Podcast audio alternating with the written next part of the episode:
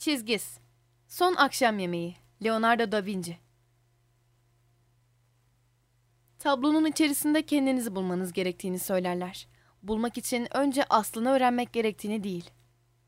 Toplum yapısını bağlamlayan mit kavramı pek çok eseri tartışmak haline dönüştürürken küçük bir çizim dünyasında yolculuğa çıkalım. Dinle.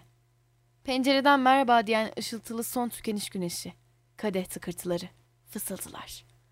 Biriniz bana ihanet edecek diyen İsa'nın sesi odanın duvarlarında yankılandı. Odadakiler tartışmalara koyuldu. Biri onu gösteriyor, diğeri ifadeleri yalanlıyordu. Küçük kaos ortamında herkesin aklına tek bir soru. İsa'yı ele vermeye cüret eden hain kim? 12 havarisiyle son akşam yemeğini yiyen İsa oldukça şaşkın bir mantıksızlıkla tüm o öfkeyi ve kabullenilmeyişi düşünmekte. Güvendiklerinin ihanetiyle tutarsız, küskün.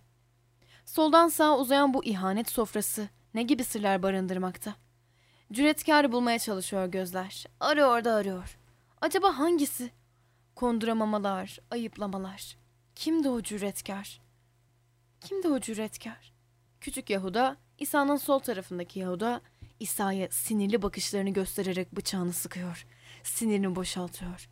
Peki en başında bu kehanete nasıl giriyor?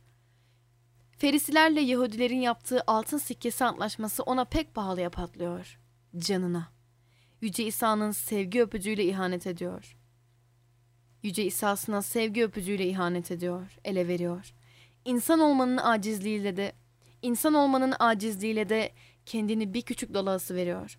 Zavallı Yahuda'ya altın sikkeler oldukça karın ağrısı yaratmış olmalı. Ölümünün acılığını bekleyen İsa bir elinde sıkı sıkı şarap bardağını, diğerinde de kangren edercesine ekmeğini tutmakta. Bakın ey havariler, bu kırmızı şarap benim yere dökülecek kanım. Ekmek de yaşama yenik düşen bedenimdir diyor adeta.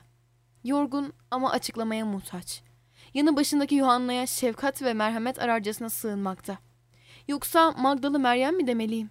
Boynundaki ışıltılı kolyesi, başındaki meleksi ahalesi, tam bir anne şefkati. Kim bilebilir ki İsa'nın belki de en savunmasız anında koruyucusuna sığınmak isteyebileceğini?